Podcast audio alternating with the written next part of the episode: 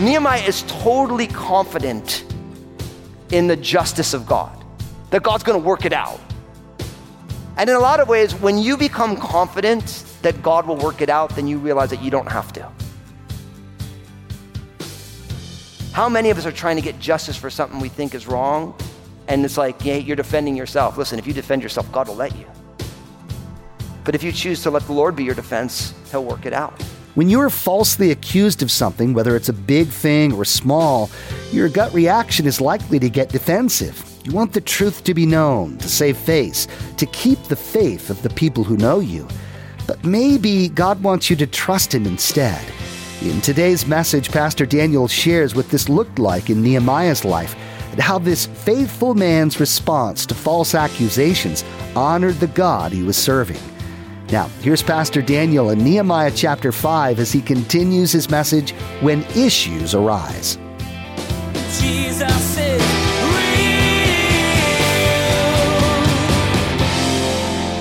People are more important than your bottom line in God's economy. We always have to be careful that we are not using someone's vulnerability to enrich ourselves more than necessary. And when you start to see people the way God sees people, see, for the children of Israel, it was not about one of them getting wealthier, one of them making some money at the expense of one. They were supposed to see themselves as a community where they worked for one another.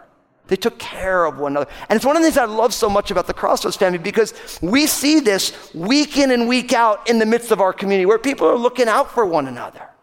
They're joining one another. They're saying, hey, listen, I have this extra vehicle, and so and so, you know, they, the vehicle got totaled, and you know, I'm just going to give them the car. Like, you have all this stuff that's going on because, and when you get to the book of Acts, of course, the early church, inspired by the Holy Spirit, you know, they did this out of the movements of the Spirit in their life. Go read Acts chapter 2. Go read Acts chapter 4. Over and over and over again, the people of God were inspired by the Spirit to esteem others higher than themselves. And the issue that was going on for the children of Israel was that there were people who were making money on this calamitous situation that they were in. And Nehemiah calls it out. And what's beautiful is right as they were called out, things started to change. Notice by the time you get to verse 12. So they said, We will restore it. We will require nothing from them. We will do as you say. Now, here's the deal, my friends. Nobody is perfect. Everyone say, Nobody is perfect. Look at the person next to you and say, including me. Now, if you're, if you're talking to your spouse, to your parents, everybody already knows that. Now, here's the deal because nobody's perfect, we get stuff wrong. And here's the key if somebody in the name of Jesus loves you enough to call you out on something that you're doing wrong, wisdom says that you say, We're sorry and we're going to make it right. Foolishness says, Who are you to talk to me that way? Don't judge me. I always know when someone's trying to skirt the issue. Don't judge me. Right? Now, listen, sometimes people do judge you, and it's wrong when they do it. But wisdom realizes I am imperfect. Remember, we talked about a spirituality of imperfection? So if someone brings something like, and listen, when someone comes to me, in the best scenario, I am humble enough to hear it and say, okay, will you pray for me? Even if I don't know if it's true. Because even if I don't quite agree, I'm sure there's probably something there. Because I'm imperfect. And I know that I'm imperfect. And I love the fact that these nobles and these rulers right away say, okay, I got to fix this. Nehemiah's right. This is from God. And that's how transformation happens the ability to be open hearted to say, you know what, I probably got to grow here. Now, we're going to move on because now we see Nehemiah functioning differently than what we just saw. So, Nehemiah chapter 5, verses 14 to 19. So, what you got to love about Nehemiah is not only did he, you know, actively engage to alleviate oppression, but Nehemiah did something else that is a great principle for each one of us as we move through this world, and that's that each one of us should choose to sacrifice for the common good. Should choose to sacrifice for the common good because Nehemiah is really saying here that he chose not to enrich himself or even receive what had been the custom for governors when he was in the position of leading Jerusalem. It says here that he, he was the governor for 12 years, right? But he didn't eat the governor's portion. He realized that with all that was going on, with the wall being in tatters, he realized with all the oppression, people are starving, people are, are, are, mortgaging their lives trying to survive. He did not feel comfortable living in extravagance in the midst of so much sorrow. And so he chose for himself to be different than all the other governors. Look what it says in verse 15, but the former governors who were before me laid burdens on the people, and they took from them bread and wine besides 40 shekels of silver. Even their servants ruled over the people. But he's like, but not me. He's like, instead, and even tells what they ate. It's like Nehemiah was a man of principle. He wanted to make sure that his testimony as a leader was rock solid. He's like, man, all, you know, all we, we ate one ox and six joint sheep, and we had some, some bird, you know, we had some chicken, some turkey, whatever was there, you know, some quail.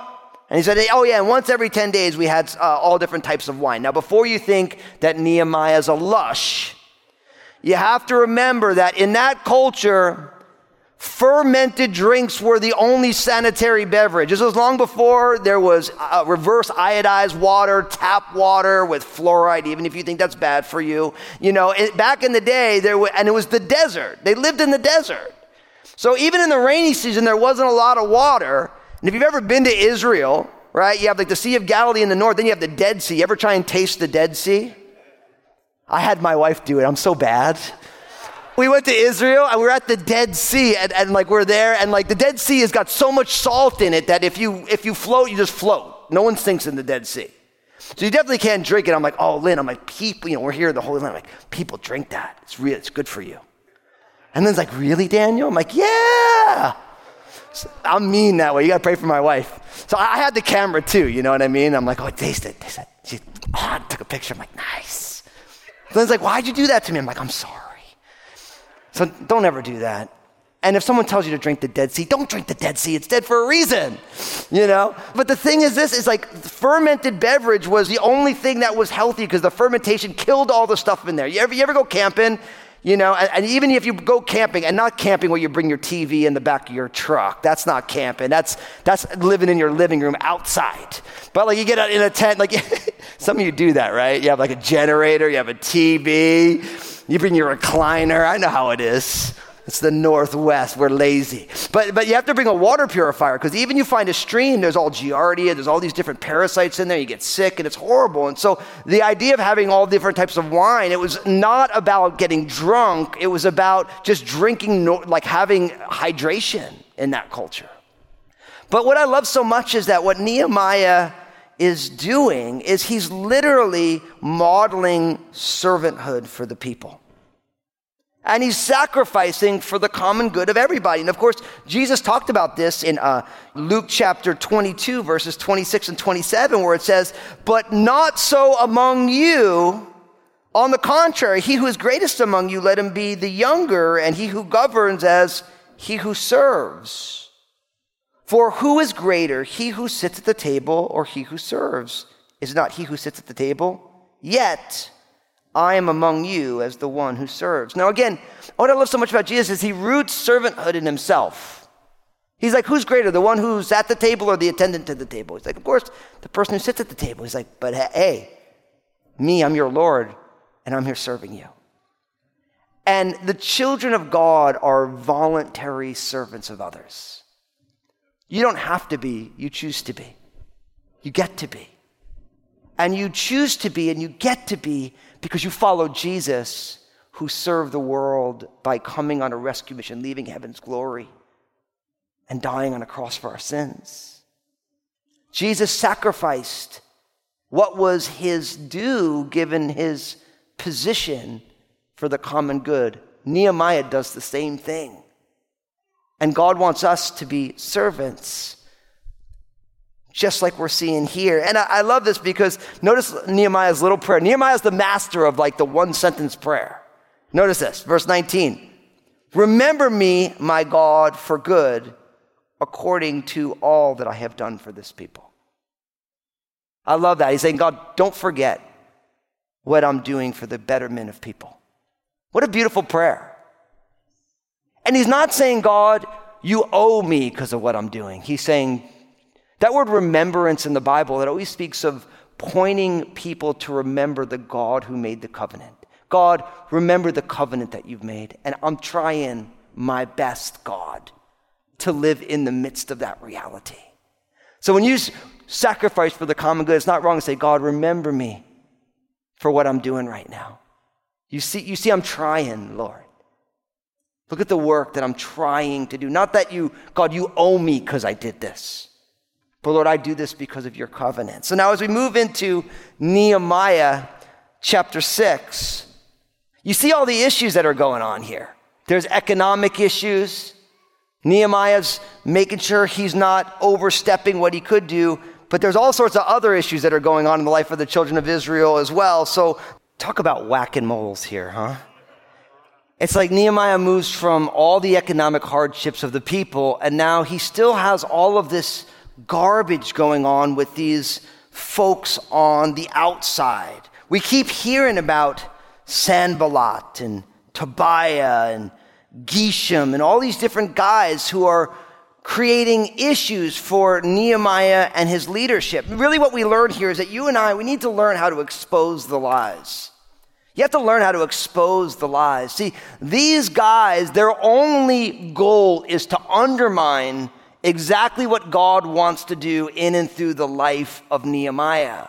And they're using a series of different means to get it done. First, verses one to four, they're using this idea of intrigue. Hey, come, we need to get together. Come travel these 25 miles to the plains of Ono. We're going to have to sit down and we're going to talk. We have to, you know, make sure that everything's going fine for you.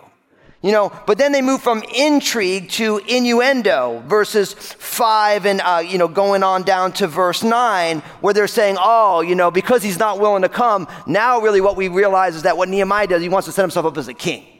So he's going to rebel against the Persian Empire. Oh, and he's got prophets. He's got these guys that are going around saying, oh man, God wants Nehemiah to be the king. So he's not doing that, but they're bringing up this innuendo. And then finally it lands at intimidation.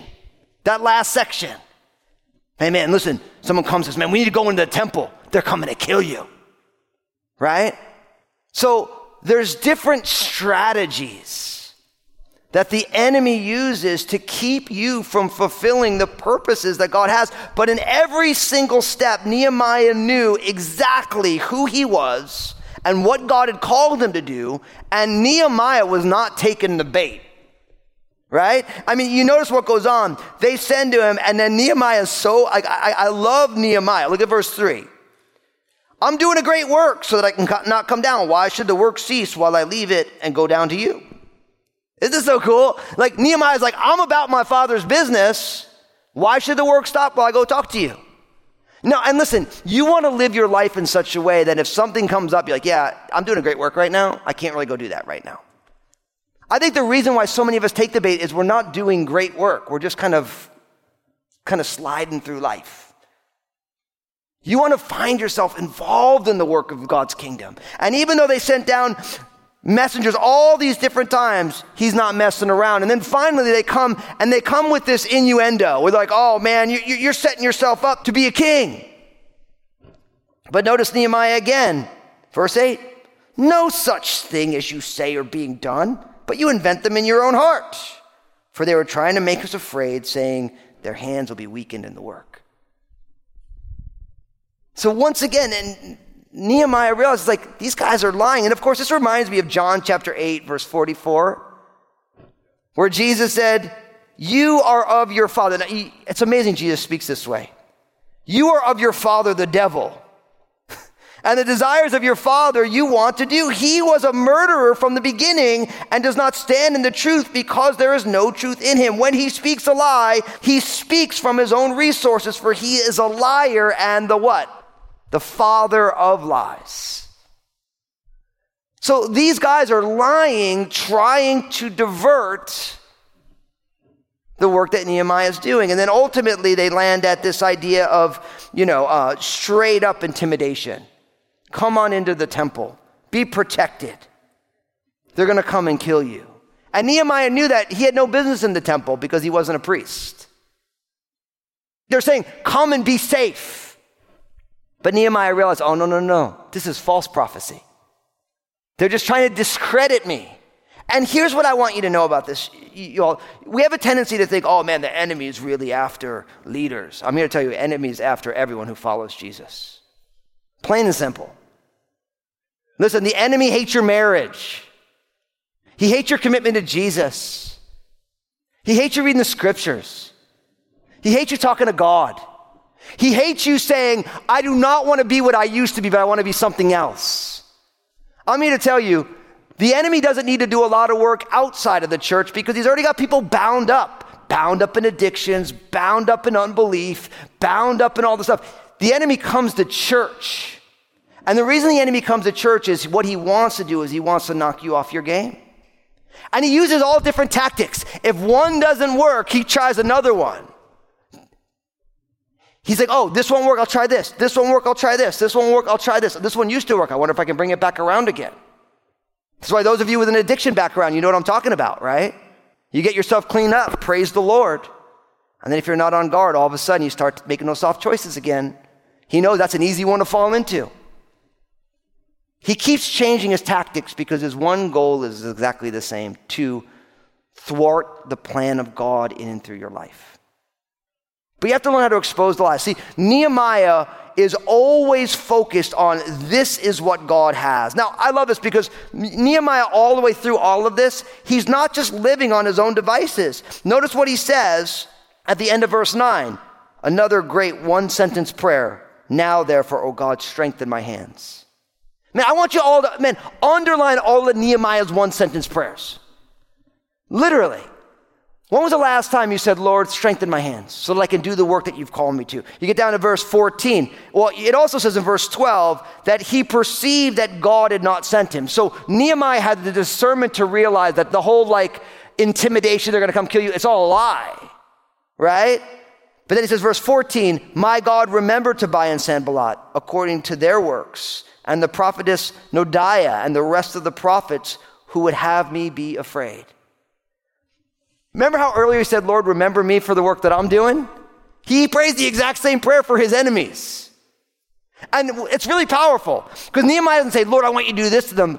The Lord's like, no, if the Lord remembers them in accordance with the covenant, then the rewards of serving Jesus will be seen and the rewards of undermining the work of Jesus will also be seen. See, Nehemiah is totally confident in the justice of God, that God's going to work it out. And in a lot of ways, when you become confident that God will work it out, then you realize that you don't have to. How many of us are trying to get justice for something we think is wrong? And it's like, yeah, you're defending yourself. Listen, if you defend yourself, God will let you. But if you choose to let the Lord be your defense, He'll work it out. I remember hearing this story about this. This was, a, gosh, in the Great Awakening there was a pastor, and God was doing amazing work. It was, it was the Great Awakening, so there was a revival going on in the Northeast at the time. And there was a pastor who some people in the congregation had become envious of, and they devised this whole plot that it was like a whole lie about this guy. And literally, it was like a total lie. Like they fired the guy, all this stuff went on. And the guy just didn't say anything. He's like, All I'm going to tell you is it's not true. Right? 20 years later, put out of the ministry, out of the church. 20 years later, the people were so overcome with conviction that they lied about the pastor, that they actually confessed it to the church, and the church invited the guy back, and he came back. That is so not a 21st century American way of doing things. But I'm always like, wow, what a crazy story. I mean, this guy was a guy being used of the Lord. He was accused, and it was, he didn't like it was like he didn't handle a situation well or whatever it was. And he literally was like, I didn't do that, but if you want to believe that, I'll take this however it comes out of the pastorate for 25 years, and then God did a work. They literally confessed it, and they invited the guy back, and he came back and pastored the people faithfully till the end of his ministry. But listen, when you know that what you're doing honors the Lord, you can trust that over time. So it's amazing now as we get to the end of chapter 6 that the walls got completed in 52 days. But notice it says, uh, it just always cracks me up, you know, where it's like earlier it said that the walls were up, but the gates hadn't been done. And really, there's a simple principle here: is you guys, you and I, we need to keep working until the work is done. You need to keep working until the work is done. Now, Nehemiah shows up 52 days, tons of work, but he didn't stop until it was completed. And, and in a lot of ways, I think one of the great struggles that we all have is the fact that we want to get the work, we get the work 90% done, and we don't finish the job. And modern science teaches us that it takes as much energy to finish like the last 6% of a job than it does to do the first 94%. Because there's something about our nature where we almost get the job done and we kind of leave this stuff open. And I think what's amazing is that as Nehemiah was so focused on fulfilling what God had that anybody could have done this, but Nehemiah was willing to show up and show up until the job is done. You know, and I want to encourage you, you. This is what a great picture of faithfulness. Faithfulness is not just showing up, but showing up and fulfilling what needs to be done here. And faithfulness is in short supply today, isn't it? I want to encourage you, keep showing up. I think one of the enemy's greatest tactics is to get us to stop showing up. Oh man, it's almost finished. You know, it's one of the things that we do as a church a lot. Like we talk about this a lot as a staff because you know there's always so much going on here, and it's like, man, it's like, okay, man, like we just got let's just finish the job so we can move on. Let's just let's finish it, button it up, move on to the next thing. Right? Because you know what happens? Like a lot of folks, like you get the thing almost done, like, oh, it's good enough, and then you go on and it's never quite done. But really, faithfulness is seeing the thing to the end. Okay, I'm gonna see it to the end. Right? And Nehemiah does that. And in the midst of all that's going on, the faithfulness of Nehemiah and the children of Israel to fulfill what God is asking them to fulfill then the enemies of the people around them, they're starting to be discouraged now by the faithfulness of God in the midst of the people. And even we start finding out that the reason Tobiah had access was because there were people who knew him. He had family members who were within the midst of the children of Israel. And they were sending him letters, they were getting information to him. He was getting information to them. And so there's people working the back channels to undermine this. But yet, even with all the garbage going on, all the issues, all the moles that are coming on up, now all of a sudden the work is getting done. And, brothers and sisters, listen, here's what I want to tell you. Until we take our last breath, the work of life is not done. No matter what season of life you're in. The key is, is will you show up and fulfill what God has called you to fulfill? Jesus is real. There's something you're supposed to be doing in this life. It's part of God's plan, and He's designed you perfectly for it. And today, Pastor Daniel urged you to figure out exactly what that is. You can know what God wants you to do while you're still here on earth. So don't wait to find out. Once you know, continue walking the path God's given you, despite any challenges. God is with you. Take comfort in that. Hey, everybody, this is Pastor Daniel, and I want to be honest with you for a moment. Life is messy, and the hard reality is if it isn't messy for you now, it will be, and it probably has been in the past. Did you know that you can still thrive in tough times? It's true, but only through the power of Jesus. That's the purpose behind my book, Honestly. I want you to know how to keep living your best life in Jesus no matter the circumstances. You can find out more about it and get your own copy at jesusisrealradio.com. Hey, I wanted to remind you that each day on Facebook, Pastor Daniel shares a simple two minute message. In this message, Pastor Daniel draws out an important biblical truth that really helps set your day on the right path. So be sure to follow Pastor Daniel Fusco on Facebook and share these two minute messages with your friends and family. Join us again here on Jesus is Real Radio as Pastor Daniel reminds you of God's heart. It's for people. So often we get caught up in mundane tasks and simply wanting to get through the day, the week, the month. But what ministry opportunities might we be missing? Look around you as you walk through your day and ask the Lord to open your eyes to where or to whom you can shine His light.